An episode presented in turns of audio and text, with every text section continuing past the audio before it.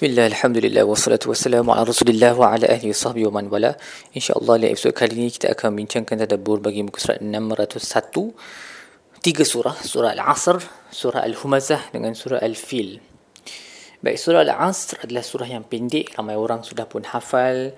Selalunya di, dibaca dalam solat uh, kerana dia pendek okay, Dan juga uh, selepas uh, pengakhiran majlis um, dan dia adalah surah yang sangat besar manfaatnya.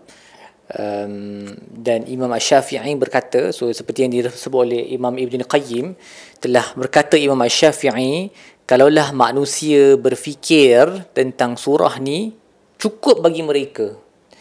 Kiranya surah Al-Asr ni dah cukup dah sebagai wahyu untuk um, uh, untuk manusia menjalani hidup yang yang mendatangkan kesejahteraan di dunia dan di akhirat. Jadi Allah bersumpah uh, dalam surah Al-Asr, Al-Asr maksudnya masa. Allah bersumpah demi masa dan terus Allah jawab innal insana lafi khus. Sesungguhnya manusia berada dalam kerugian. Semua manusia berada dalam kerugian. Except so demi masa tu so mereka menggunakan masa dengan cara yang tak betul. So semua berada dalam kerugian kecuali siapa? Illa allazina amanu yang pertama wa amilus salihat. Yang kedua wa tawasaw bil haqq yang ketiga wa tawasaw bis sabr yang keempat. So um, Imam Ibn Al-Qayyim menyambung lagi uh, selepas berkata bahawa Imam Syafi'i berkata memang surah ni surah yang cukup komprehensif lah bagi sekalian manusia. Uh, kenapa? Sebab kalau sesiapa yang dapat memenuhi empat martabat yang Allah sebut dalam dalam ayat ni, maka dia akan mencapai kesempurnaan. Yang pertama adalah dia sendiri kenal kebenarannya, itu dia beriman. Yang kedua, dia beramal dengan kebenaran tersebut, iaitu melakukan amalan yang saleh. Yang ketiga, watawasau bil haq, dia mengajarkan kebenaran itu kepada orang lain uh, yang mungkin belum sempurna lagi uh, dia punya pengetahuan dan sebagainya dan yang keempat yang dan yang keempat dia bersabar dalam uh, dalam dia sendiri mempelajari agama bersabar untuk yang tiga pertama tadi itu dalam mempelajari uh, kebenaran uh, beramal dengannya dan juga mengajarkannya kepada uh, orang lain. Dan Imam Sa'adi berkata kita boleh tengok bagaimana Allah membahagi dua uh, empat perkara ni kepada dua. Yang dua pertama adalah perkara yang membolehkan seseorang itu memperelokkan dirinya sendiri dan dua yang kedua adalah dia memperelokkan uh, orang lain di sekeliling dia. So dia help themselves to become good and help others to become good. Dia sendiri sendiri dia menjadi saleh dengan dua perkara pertama, dengan dua perkara kedua dia jadi muslih yang memperelokkan orang di sekeliling dia. Tawasau maksudnya saling wasiat mewasiat. Uh, nasihat menasihati antara satu sama lain. So bila dia dah ada ilmu, dia dah beriman, dia dah beramal saleh, kemudian dia mengajarkan ilmu, mengajar orang kepada keimanan dan dia juga bersabar di atas uh, perkara tersebut dan mengajak orang lain juga ke atas kesabaran. Sebab tu dia surah yang begitu komprehensif sekali kalau kita fikirkan dalam baik dan kita akan we have to be dalam empat-empat berhenti all the time. Kita kena lakukan empat perkara ni untuk mengelakkan diri daripada jadi, dalam orang yang orang yang rugi seperti yang Allah sebut. Innal insana lafi khusr manusia berada dalam kerugian kecuali kalau dia terlibat dalam empat perkara yang yang ini. So dia kena fikir. Adakah kita kena fikirlah Cuba cerap diri kita Muhasabah diri kita Tengok Adakah kita banyak menggunakan masa untuk benda-benda yang tak bermanfaat ataupun kita sentiasa berusaha untuk menambahkan ilmu, menambahkan keimanan demi menambahkan keimanan, banyak melakukan amalan saleh dan mengajarkannya kepada orang lain dan bersabar dalam benda-benda yang kita buat tadi. Maksudnya kita istiqamah, mencari ilmu, kita istiqamah melakukan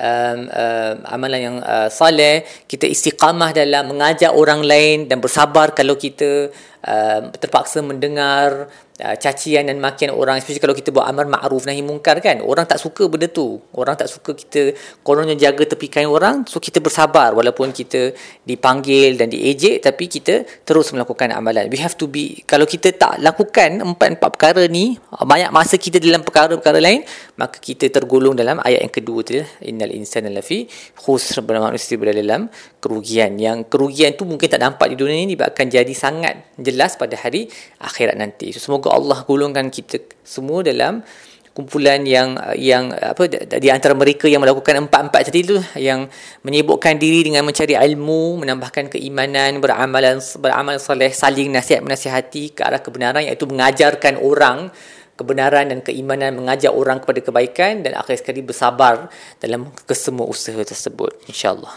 Kemudian dalam surah al-humazah Allah um, menyebut tentang Allah melaknat. Wailul likulli humazatil lumazah. Allah mencela setiap humazah dan lumazah. So humazah dan lumazah ni uh, kalau kita tengok dalam tafsir uh, Dr. Wahab Zuhaili um, beliau membawakan kalam daripada Muqatil yang berkata uh, humazah ni adalah orang yang mengumpat tentang orang lain di belakang mereka. Manakala lumazah ni pula adalah orang yang suka mencaci orang di hadapan face to face. Maksudnya mulut orang ni mulut yang celaka lah belakang orang pun dia cakap, dia, dia cakap benda buruk. Depan orang pun dia menjatuhkan maruah orang tu juga. So kerja dia adalah menjatuhkan maruah orang merosakkan uh, orang punya semangat dengan menyebarkan namimah okay so um, merosakkan uh, fabrik masyarakat uh, menyebab mengadu domba sini sana so ini dua dua orang ni al, apa humazah dengan lumazah ni dan kemudian Allah selepas itu sebut allazi jama'a mala wa addadah. Dia mengumpulkan harta dan kira harta tu. Kira maksudnya dia dia selalu duk check harta dia berapa banyak, harta dia berapa banyak sebab dia nak simpan. Dia bukan nak nak gunakan harta yang dia kumpul tu untuk sedekah, tapi dia duk kira supaya dia seronok dengan semakin banyaknya harta dia tu. Dia jadi kikir semakin bakhil, semakin banyak harta dia semakin bakhil. Nah, apa kaitan dari dua ayat ni? Apa kaitan dengan orang yang humazah lumazah ni dengan orang yang suka kumpulkan harta? Kaitan dia adalah um, mereka yang suka uh, mencaci maki orang lain, uh, memburukkan orang lain depan mereka dan belakang mereka ni selalunya orang orang akan berani untuk buat benda tu sebab sifat takbur. Dan sifat takbur tu dia akan wujud bila orang tu selalunya banyak harta. Ha, orang yang kaya raya yang banyak harta sebab dengan duit tu mereka boleh buat all kinds of things. Mereka boleh bagi rasuah, mereka boleh merosakkan uh, apa uh, impian orang lain dengan apa uh, sogokkan terhadap pihak-pihak tertentu. All kinds of things. Mereka mereka duduk di kawasan yang eksklusif. So harta tu menyebabkan mereka jadi bongkak. Dan bila mereka jadi bongkak mereka mudahlah jadi dari golongan yang humazah dengan lumazah ni. Um, asyik mengumpat pasal orang asyik menjatuhkan maruah orang di hadapan mereka dan di belakang mereka sebab they don't care about the consequences dan yang Allah sebut dalam ayat seterusnya lah iaitu mereka yahsabu annama lahu akhladah. Dia ingat harta dia tu boleh kekalkan dia selama-lamanya di dunia ni. So walaupun ini termasuk orang beriman sekali ya walaupun orang beriman ni dia, dia ramai antara orang beriman eh, ataupun orang Islam dia kata dia beriman dengan hari kiamat. Tapi cara dia hidup tu seolah-olah dia nak hidup selama-lamanya. Cara dia kumpul harta tu dia kira okey uh, apa dia guna segala helang untuk tak perlu keluarkan sedekah ataupun ataupun zakat dia supaya harta tak berkurangan. Lepas tu bila dia dah jadi hebat dia pandang rendah ke orang lain dia hina orang lain. So ini adalah kehidupan seperti dia macam tak mati. Dia tak tak terfikir yang akhir dia akan masuk juga dalam kubur tu seperti yang mana kita dalam surah uh, at-takatsur tadi tu So Allah berkata kalla la yubathanna fil hutamah. Semestinya mereka akan ditampakkan dalam hutamah. Dan hutamah tu apa? Narullahil muqadah api yang dinyala-nyalakan. Dan Allah describe api tu dengan beberapa sifat iaitu allati tattali'u 'alal afidah. Ia akan sampai ke hati. So api ni kan bila dia sampai ke hati Api tu of course ada di sekeliling mereka. Tapi bila dia sampai ke hati Sepatutnya orang tu akan mati kan? Tapi of course dalam neraka, neraka Orang tak mati dan orang tak, tak hidup Ataupun dia sampai dekat hati tu Lepas tu dia surut balik Supaya orang tu akan kembali hidup semula. So itu adalah kesakitan yang berterusan. Innaha alaihi muqsadah Dan semua pintu-pintu dalam neraka tu ditutup. Mereka nak lari pergi mana pun tak boleh. Uh, Fi amadi mumaddadah Dan mereka sendiri akan diikat pada tiang-tiang besi yang yang luas. Dia menunjukkan uh, azab yang begitu menakutkan, menyempitkan dan tak ada penghujung. Nak lari pun tak boleh. Api membakar sampai ke hati, pintu neraka semua tutup, tak ada ruang nak escape, tak boleh nak keluar dan diri sendiri dirantai kepada tiang-tiang dan there's, there's, you cannot escape. There's no way to go. Semoga Allah selamatkan kita daripada azab ini. Uh, dengan memberi kita hidayah supaya jangan jadi dari golongan mereka yang humazah lumazah selalu merosakkan marah orang lain di depan dan belakang dan juga tidak mengumpul yang uh, yang asbab asbabnya adalah uh, mengumpulkan harta dok kira dok kira sampai kita jadi takbur. Semoga Allah selamatkan kita daripada itu.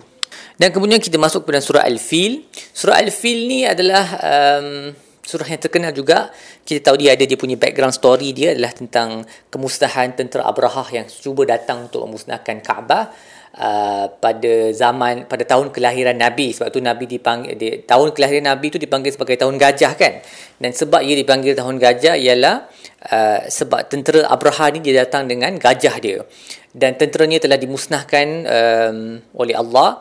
Uh, boleh baca dia punya riwayat yang lebih panjang lah daripada mana-mana tafsir Uh, tapi the point is um, mereka bongkak mereka ingat mereka boleh musnahkan Kaabah.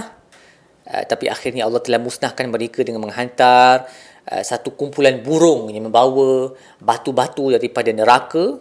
Uh, dikatakan setiap burung tu membawa tiga batu. Satu dalam mulut dia paruh dia tu lagi dua daripada kaki. Tapi batu tu walaupun kecil disebabkan dia panas daripada neraka. Bila dia jatuh ke atas kulit orang tu kulit kulit orang tu terus melecur dan jatuh okey macam it, it burst and and falls away. Jadi mereka jadi seperti uh, faja'alhum ka'asfin ma'kul seperti uh, daun-daun yang telah dimakan. Begitu teruk keadaan mereka tu itulah rupa mereka tu seperti uh, daun-daun yang telah dimakan. Lubang-lubang everywhere badan mereka.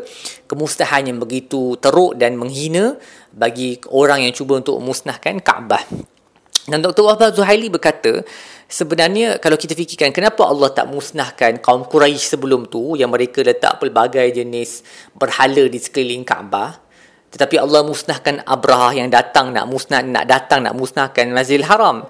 Jadi Dr. Wahbah Zuhaili berpendapat bahawa um, bila tentera Abraha datang nak musnahkan Kaabah ni, dia nak musnahkan uh, harta orang, harta orang uh, kesannya adalah kepada manusia. Um, kerana mereka terpaksa lari keluar. Kalau mereka tak lari mereka akan mati. Manakala orang Quraisy ni bila mereka letak berhala-berhala di sekeliling Kaabah tu tujuan mereka kononnya untuk mendekatkan diri kepada Allah. Jadi yang uh, yang yang um, berlaku ialah hak Allah telah di uh, dirosakkan. Nak banding dengan yang Abraham buat ni hak manusia yang telah di um, dibatasi. Tapi dalam kes yang Quraisy ni hak Allah yang telah dibatasi uh, maka hak manusia itu akan didahului daripada hak Allah. Sebab manusia memang perlu Allah tak Allah tak ada kesan. Allah is not affected by the berhala tu. Tapi manusia kalau mereka tidak dibantu mereka akan suffer some kind of loss. Sama ada mereka akan hilang nyawa ataupun hilang harta. Sebab itulah Allah telah musnahkan uh, tentera Abraha dengan cara yang begitu uh, ajaib sekali. Sebab burung-burung yang datang tu bukan burung-burung daripada dunia ni batu-batu pun bukan daripada dunia ni dan ini adalah irhas. Irhas yang menunjukkan bahawa sesuatu yang hebat bakal berlaku iaitu kelahiran rasul terakhir dan menjadi rasul seluruh alam. Dan um, Syekh Ibn Uthaymin berkata kalau kita fikirkan kenapa Allah selamatkan Kaabah pada tahun Nabi dihantar tetapi pada akhir zaman nanti Allah dalam kalau kita baca hadis-hadis tentang akan datangnya hari kiamat Kaabah tu akan dimusnahkan. Uh, jadi kenapa Allah biarkan Kaabah tu musnahkan pada akhir zaman? Jadi Syekh Ibn Uthaymin berkata sebab pada awal ni yang waktu Abraha datang ni dia kemusnahannya menjadi tanda bahawa akan datang seorang Rasul yang akan mengagungkan tempat tersebut dan menyebarkan Islam memanggil orang kepada Tuhan tetapi jadi ia merupakan macam uh, permulaan apa tanda kepada satu permulaan yang baik. Uh, satu permulaan yang agung dan besar manakala pada hujung zaman pula mereka yang duduk dekat al-haram ni dekat dekat Masjid Haram mereka dah tak kisah pasal the sanctity tentang kesucian rumah Allah. Jadi Allah akan hantar satu tentera yang akan musnahkan musnahkan Kaabah tu um, sebab dia dah, dah tak ada fungsi dah. Orang pun dah tak kisah tentang uh, Kaabah uh, tidak memberinya kepentingan yang sepatutnya jadi ia akan dibiarkan untuk dimusnahkan sahaja. So dia dua situasi yang berbeza lah kalau orang tertanya kan kenapa yang ni Allah selamatkan, yang tu Allah selamatkan. So itulah antara uh, pandangan para ulama um, kenapa dia berlaku dalam uh, kenapa perbezaan itu berlaku. Baik, setakat itu saya terburuk kita bagi muka surat ini. InsyaAllah kita akan sambung episod-episod lain. Sallallahu alaihi wasallam Muhammad wa ala alihi wasallam. Alhamdulillah rabbil alamin.